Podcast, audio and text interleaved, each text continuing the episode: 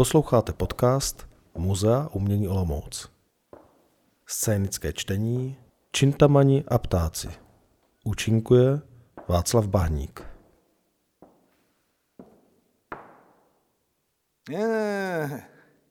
Víte, já se tak trochu v perských kobercích vyznám. A to vám potvrdím, pane Tausik, že už to není to, co to bývalo. Dnes si ti taškáři v Orientě už nedají tu práci, aby barvili vlnu červcem, indigem, šafránem, velbloudí močí, duběnkami a těmi ostatními ušlechtilými organickými barvivy. Ani ta vlna už není, jako bývala. A kdybych měl povídat o vzoru, ha, tak bych se dal do breku. To teda je jedno ztracené umění, tyhle perské koberce. Potom jenom ty staré kusy, co byly dělány před rokem 1870, mají nějakou cenu.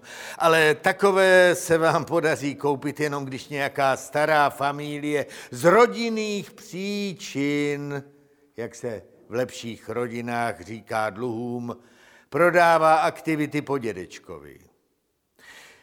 Poslouchejte, já jsem onehdy na hradě Rožumberku viděl pravý sedmihradák. To jsou takové malé koberečky, modláky, co vyráběli Turci v 17. století, když seděli v Sedmihradsku.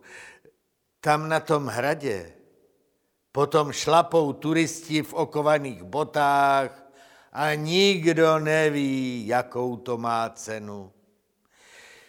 Inu, člověk by nad tím zaplakal.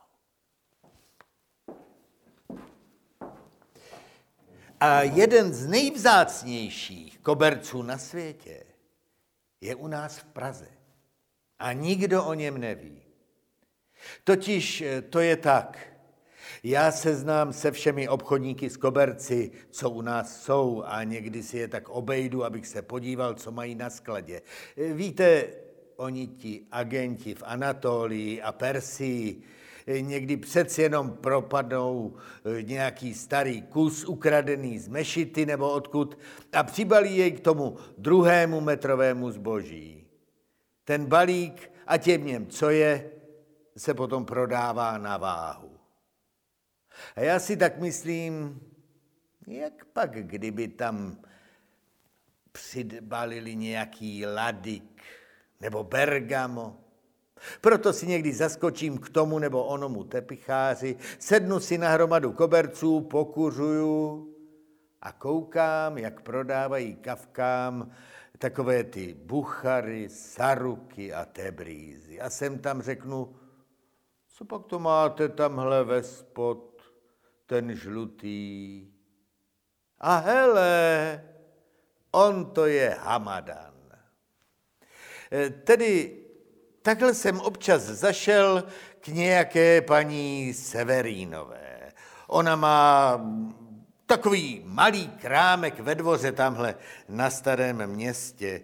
Někdy se u ní najdou pěkné karamany a kelimy. Ona je taková kulatá a veselá paní, má mnoho řečí a čubičku pudla tak tlustou, že až se člověku dělá špatně. Tihle tlustí psi jsou takový nevrlí a tak astmaticky a podrážděně štěkají. Já to nemám rád. Poslouchejte, viděl už někdo z vás mladého pudla? Ha? Já ne.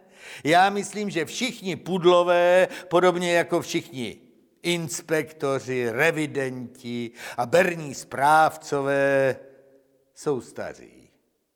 To už nejspíš patří k té rase. Ale protože jsem chtěl udržovat dobrou vůli s paní Severínovou, sedl jsem si vždycky do kouta, kde chrápala a funěla ta čubička Amina. Na takovém velkém do čtverce složeném koberci a drbal jsem ji na zádech. Ona to ta Amina měla moc ráda. Paní Severínová, povídám jednou, to jsou špatné obchody. Ten koberec, co na něm sedím, už tady máte tři roky. Eh, ten je tu ještě díl, řekla paní Severínová. Ten v tom koutě je složen už dobrých deset let. Ale to není můj koberec. Aha, povídám, ten patří Amině, co? Kde pak? Smála se paní Severínová. Ten patří jedné paní. Ona říká, že na něj nemá doma místo a tak si jej složila tady. Mě tu dost překáží, ale aspoň na něm spí Amina. Viď, Amino? tak jsem odhrnul cíp toho koberce, třeba že Amina začala vstekle vrčet. E, to je nějaký starý koberec. Smím se na něj podívat? Oh, proč pak ne, řekla paní Severínová a vzala Aminu do náruče. Pojď, Amino, pán se jenom podívá a pak to zas Amině ustele. Pš, Amino, nesmíš vrčet. Ale jdi ty hloupá. Já jsem zatím ten koberec rozhodil a mě vám tak zabouchalo srdce. On to byl bílý anatolák ze 17. století, místy už naveskrz prochozený, ale abyste věděli, byl to takzvaný ptačí koberec se vzorem čintamány a z ptáky. To je totiž božský zapovězený vzor. Já vám říkám, to je nesmírná rarita. A tady ten kus byl aspoň pětkrát šest metrů veliký, krásně bílý, s tyrkysově modrou a třešňovou růžovou. Já jsem se postavil k oknu, aby mě paní Severínová neviděla do obličeje a povídám, to je hodně starý hadr, paní Severínová, a tady se vám na dobro přeleží. Víte co? Řekněte té paní, že to koupím, když ona na to nemá místo. Hm, to je těžké, řekla paní Severínová. Ten koberec tu není na prodej. Ona, ta paní, je pořád v Meránu a v Nice. Já ani nevím, kdy je doma, ale zkusím se jí zeptat. Tak buďte tak hodná, řekl jsem, co možná lhostejně a šel jsem po svém.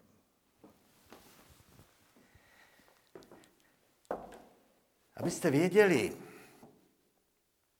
to je pro sběratele věc cti. Aby nějakou vzácnou věc dostal za babku. Já znám jednoho moc velkého a bohatého pána, který sbírá knihy. Jemu je jedno dát za nějakou starou šartéku třeba pár tisíc, ale když se mu podaří u nějakého hadráře koupit první vydání básní Josefa Krasoslava Chmelenského za dvě koruny, tak skáče radostí.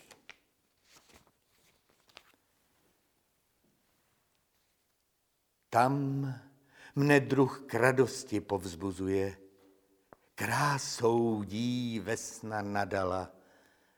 Tam vůní dýchá fiala, tuto růže ňadra obnažuje. Posvátný leknín se rozvinuje, příroda vše blahem opěla. Tváli jen by nezaplesala duše, když vše znova obživuje? Zapomeň, neb odvyknout lze všemu. Bůh pro každou ránu stvořil mast. Družko nebes, rač odpustit jemu. On tě neznal, kraších pasů květe. Na tě myslit, tu on nezná slast. Já mít na tě budu přejda lété. To už je takový sport, jako honit kamzíky. Tak teda, já jsem si vzal do hlavy, že musím ten koberec lacino dostat a že jej pak daruju múzeu, protože taková věc jinam nepatří. Jenom by na to musela přijít cedulka s nápisem Dar doktora Vytázka. Prosím vás, každý člověk má svou ctižádost, že? Ale to se vám přiznám, mě z toho hořela hlava. To vám mě dalo práci, abych se přemohl a neběžel hned do druhého dne za tím kusem s čintamány a ptáky. Já jsem na nic jiného ani nemohl myslet. Ještě den to musím vydržet, říkal jsem si každého dne. Dělal jsem to sám sobě na truc. Člověk se někdy rád trýzní. Ale asi za 14 dní mě napadlo, že tam ten ptačí koberec může najít někdo jiný a letím k paní Severínové. Tak co? Vyhrknu ve dveřích. Co má být? Ptala se mě udiveně ta paní a já jsem se vzpamatoval. Ale, řekl jsem, jdu zrovna tady po ulici a náhodou jsem si vzpomněl na ten bílý koberec. Prodá ho ta paní? Paní Severínová potřásla hlavou. Kde pak? řekla, ona je teď v Biarici a nikdo neví, kdy se vrátí. Tak jsem se podíval, jeli tam ten koberec, to se ví, ležela na něm Amina. Tlustší a olezlejší než kdy jindy a čekala, až ji podrbu na zádech. Nějaký den na to jsem musel jet do Londýna. A když už jsem tam byl, zašel jsem si k panu Kýtovi. Víte, ten Sir Douglas Keat je dnes největší kapacita na orientální koberce. E, pane, povídá mu, prosím vás, jakou pak cenu by takhle mohl mít bílý Anatol s čintamány a ptáky, velikost víc než pětkrát šest metrů. Ten Sir Douglas se na mě podívá přes brejle a utrhne se skoro vstekle. Žádnou! Jak? Žádnou, povídám zaraženě. Proč by neměl žádnou cenu? Protože v tom formátu ten koberec vůbec neexistuje, křičel na mě Sir Douglas. Pane, to byste mohl vědět, že ten největší koberec s čintamány a ptáky, co je vůbec znám, měří stěží třikrát pět jardů. Já vám zrudnul radostí a dejme tomu, pane, řekl jsem mu, že by jeden kus té velikosti existoval. Jakou by mohl mít cenu? Vždyť vám přece říkám žádnou, křičel ten kýt. Pane, ten kus by byl unikát. A jak pak chcete určit cenu unikátu? Když je nějaká věc unikát, může mít stejně dobře cenu tisíc liber jako deset tisíc liber. Co pak já vím? Ostatní takový koberec neexistuje, pane. Dobrý den, pane. To si dovedete představit, s jakou jsem se vracel. Panenko Maria, ten kus s čintamány musím dostat. To bude něco pro muzeu. A teď si představte, že jsem nesměl nijak nápadně naléhat, protože to není sběratelské. Že paní Severínová neměla žádný zvláštní zájem na to, aby se ten starý hadr, co se na něm její Amina válela, prodal.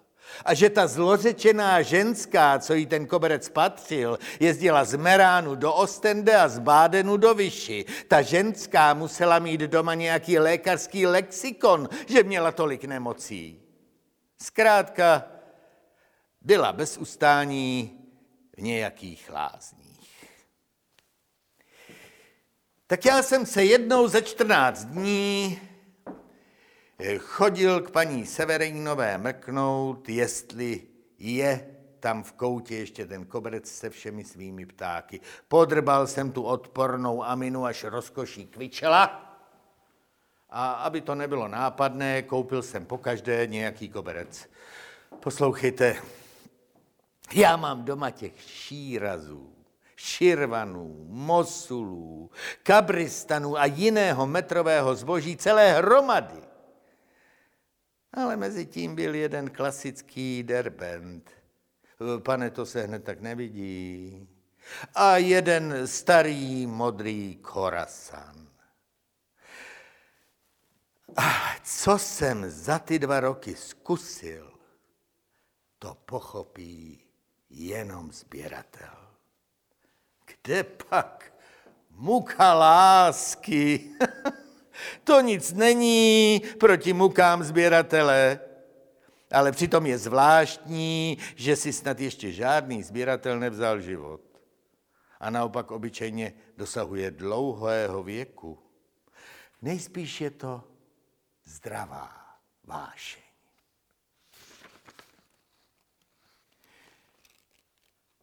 Když už noci probděte skné raní, královnu vycházet z popně zřím. Také ona byla by k sobě dím, budila každého kradování.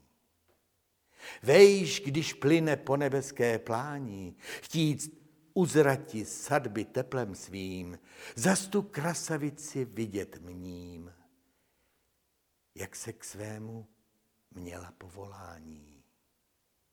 Nejbolněj západ slunce zírám, tak i ona zašla, zavolám. A horké si zlící slzy stírám. A teď mluv, jak na ní nepomyslit, aniž nechci, nušť, ať věčně lkám, jestli jinak na ní nelze myslit. Jednoho dne mě najednou povídá paní Severínová. Tak ta paní Caneliová, co jí patří ten koberec, byla tady. Já jsem jí řekla, že bych měla kupce na ten její bílý ležák a že se jí tu bez toho přeleží.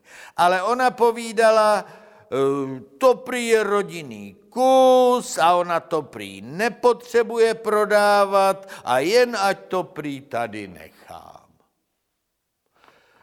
Tak jsem to se rozumí, rozběhl se sám za tou paní Caneliovou.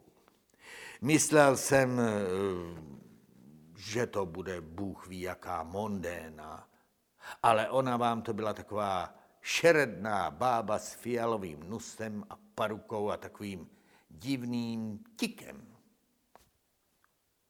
Že jí huba pořád jezdila po levé tváři až k uchu.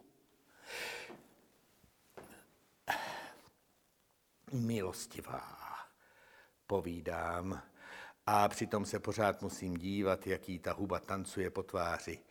Já bych rád koupil ten váš bílý koberec, On je to sic už chatrný kus, ale eh, mě by se zrovna hodil do předsíně. Víte?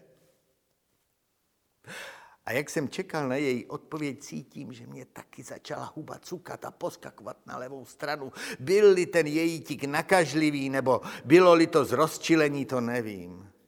Ale já jsem vám to nemohl potlačit. Co si to dofolujete? Rozkřikla se na mě ta strašná ženská pisklavě. Hned, ať jste pryč! Hned, hned! Ječela. To je můj rodinný kus pokros, papa. Jestli nepůjdete pryč, já zavolám policaj. Já neprodávám žádné tepichy, já jsem foncaneli, pane. Mári, ať je ten člověk pryč, sofort! Poslouchejte, já jsem z těch schodů jel jako kluk. Já bych brečel vstekem a lítostí. Ale co jsem měl dělat?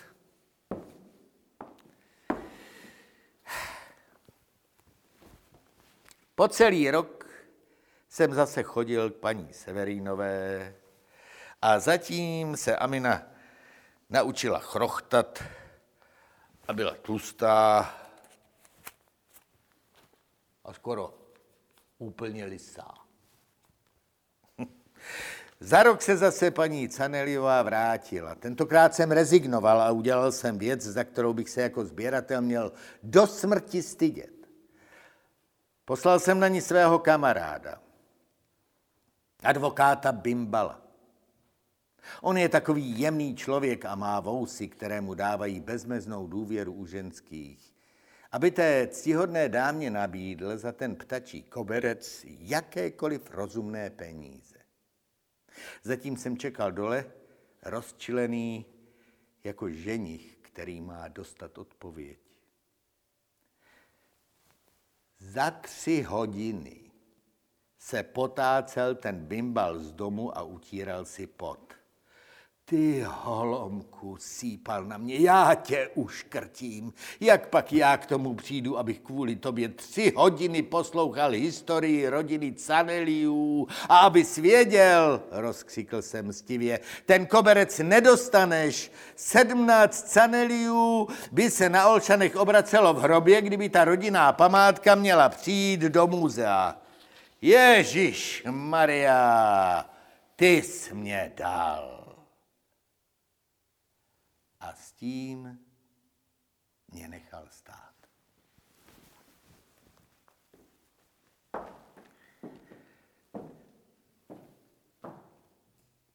Stál jsem tam, co kolmá strmý skála, tam, co řeka její líbálem. Myšlínek mě děsil strašných tem, řečím život vdechnouti se bála. Divně se mou losu ruka hrála. Sám jsem stál, sám v světě lidnatém, darmo ach po rodičích nil jsem, darmo duše po příteli lkala. Ptáci se mě truchle pěti zdáli, jako tvln jen libým nápěvem. Neklid vůkol, klid jen v řece stálí. Pnu se k ní, v tom zní ve vzduchu lira. Jí hlas budí pokoj v srdci mém. O, jak se mu volně odevírá. Teda, to víte, když si chlap něco vezme do hlavy, tak hned tak nepovolí. A když je to sběratel, tak půjde třeba vraždit. Ono je sběratelství docela heroická činnost. Tedy já jsem se rozhodl, že ten koberec s čintamány a ptáky jednoduše ukradnu. Nejdřív jsem si očihnul okolí, ten krám paní Severínové je ve dvoře, ale průchod se v 9 hodin večer zamyká a já jsem nechtěl nic odemykat paklíčem. protože to neumím. Z toho průchodu se jde do sklepa, kde by se člověk mohl schovat dřív, než se barák zamkne. Na dvorku je ještě kůlnička. Kdyby se člověk dostal na střechu té kůlničky, mohl by přelézt do sousedního dvorku, který patří k hospodě, a z hospody se už člověk dostane vždycky. Tedy to bylo dost jednoduché, ale šlo jen o to, jak otevřít okno do krámu. Na tu práci jsem si koupil sklenářský diamant a učil jsem se na vlastních oknech, jak se vyřízne tabulka skla. Poslouchejte, nemyslete si, že krást je jednoduché. To je těžší, než operovat prostatu nebo vykuchat z člověka ledvinu. Předně je těžké, aby člověka nikdo neviděl.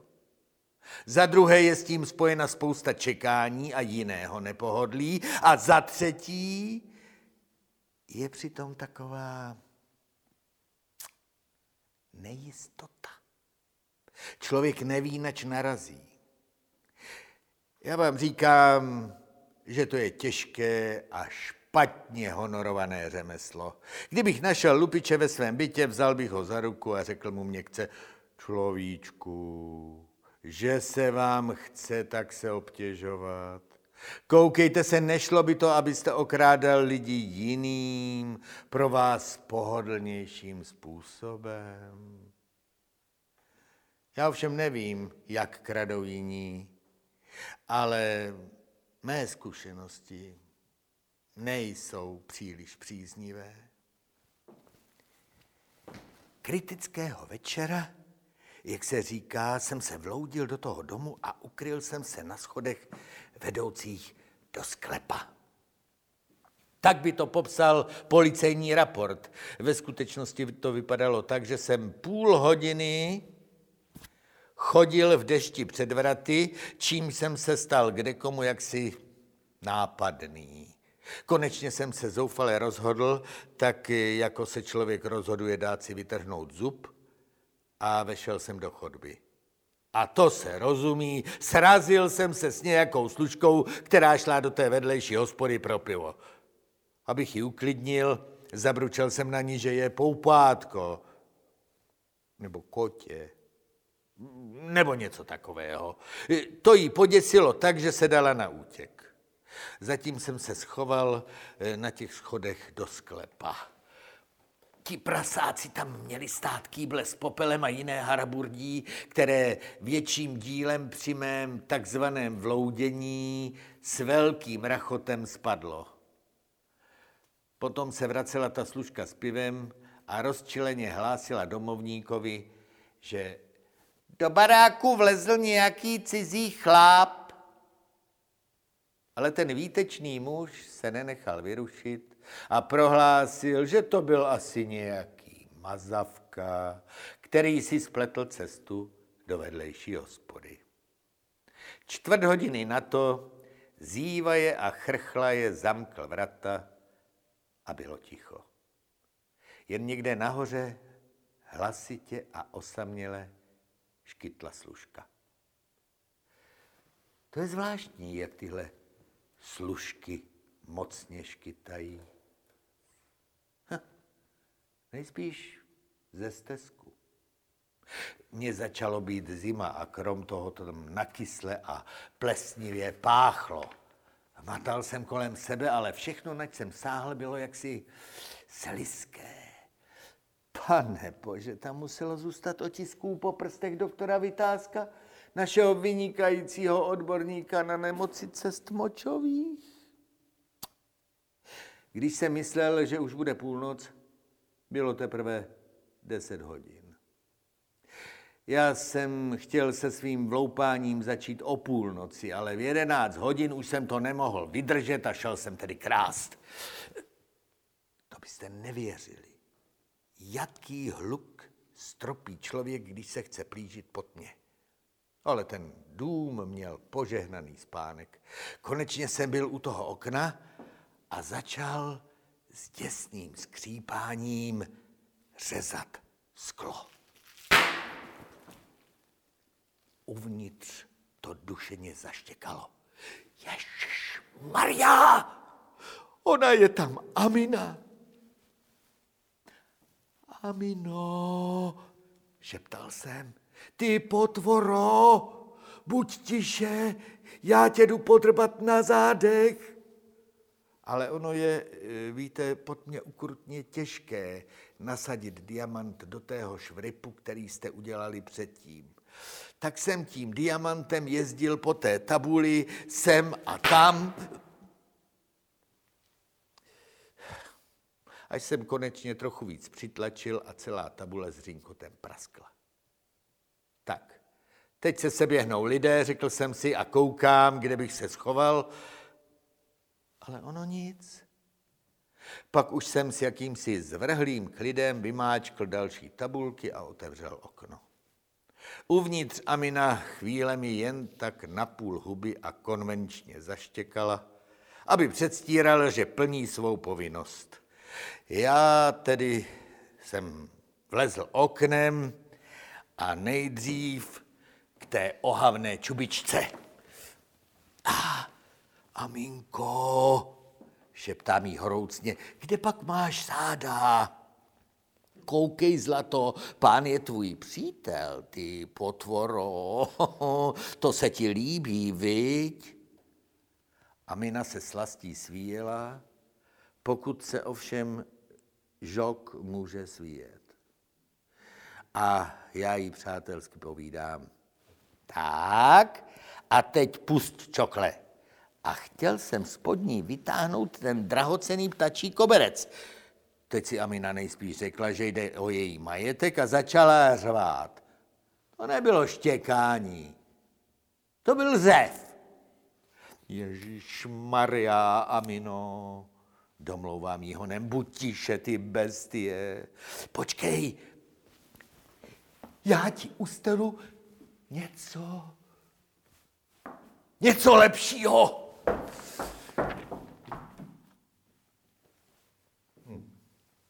A rup! Strhnul jsem ze zdi ohavný lesklý kirman, který paní Severínová považovala za nejvzácnější kus svého obchodu. Koukej, Amino, šeptám, na tom se ti bude hájat. Amina se na mě se zájmem dívala, ale sotva jsem vztáhl ruku po jejím koberci, spustila nový řev. Já myslel, že to musí být slyšet až v kobylisích. Tu teda jsem tu obludu znovu uvedl do extáze zvláště rozkošným podrbáním a vzal jsem ji do náruče, ale jak jsem sáhl po bílém unikátu s čintamány a ptáky, zachrčela astmaticky a začala nadávat. Proboha, ty bestie, řekl jsem zničeně. Já tě musím zapít.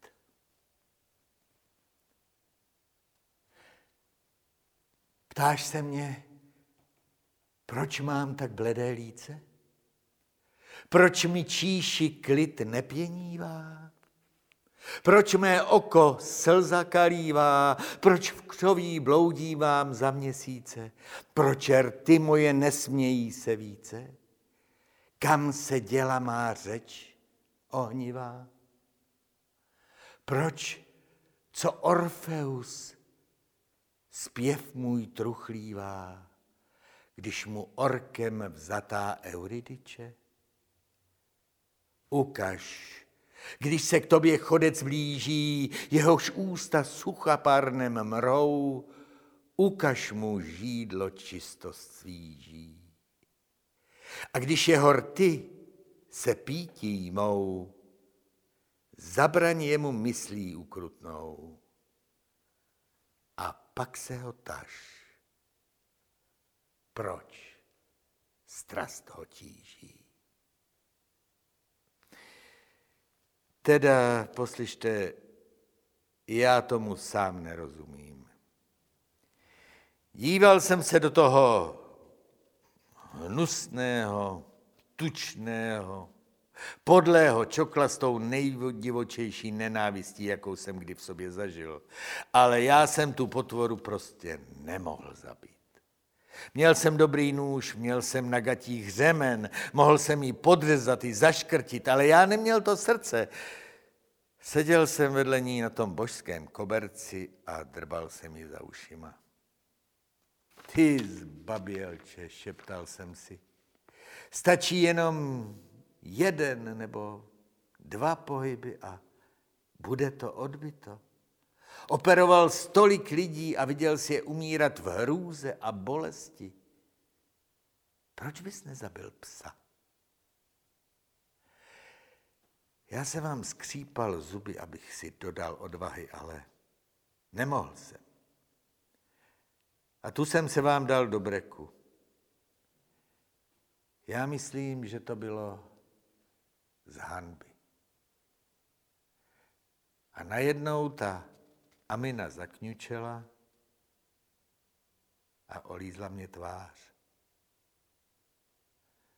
Ty mizerná, sviňská, ničemná mrcho, zabručel jsem na ní, poplácal jsem ji potom olisalém hřbetě a lezl jsem oknem na dvorek.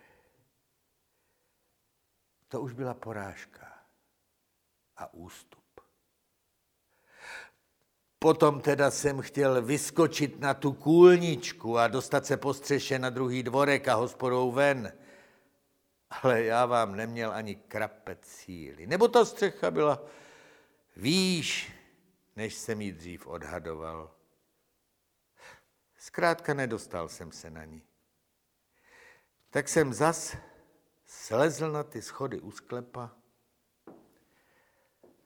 a stál jsem na nich do rána polomrtev únavou. Já, blbec. Já jsem mohl spát na těch kobercích, ale to mě nenapadlo.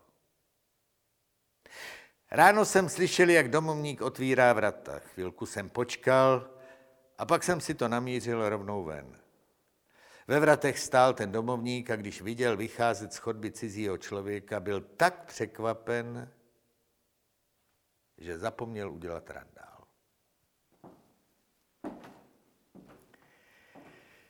Za pár dní jsem šel navštívit paní Severínovou. V okně jsou přidělány mříže a na posvátném vzoru čintamány, to se rozumí, se válí ta mrzká psí ropucha. Když mne viděla, zavrtěla potěšeně tím svým tlustým jelitem, kterému se u jiných psů říká ocas. Pane, zářila na mne paní Severínová, to je naše zlatá Amina, náš poklad, náš drahý pejsek. Víte, že se nám sem Ondino vloupal oknem zloděj a že ho naše Amina zahnala? Pane, já bych jí nedala za nic na světě, prohlásila s píchou. Ale vás má ráda, pane. To ona poctivého člověka pozná. Viď? Amino. Tak to je všechno. Ten unikátní ptačí koberec tam leží podnes. Je to, myslím, jedna z nejvzácnějších tapisérií na světě. A podnes na ní chrochtá blahem šeredná, prašivá, smrdutá Amina. Já myslím, že se jednou sádlem zadusí. A pak to snad zkusím znovu ale dřív se musím naučit, jak se pilují mříže. Tak.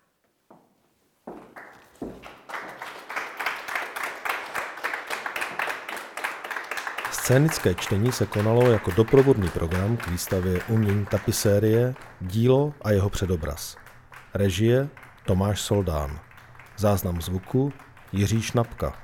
Technická spolupráce Kamil Zajíček.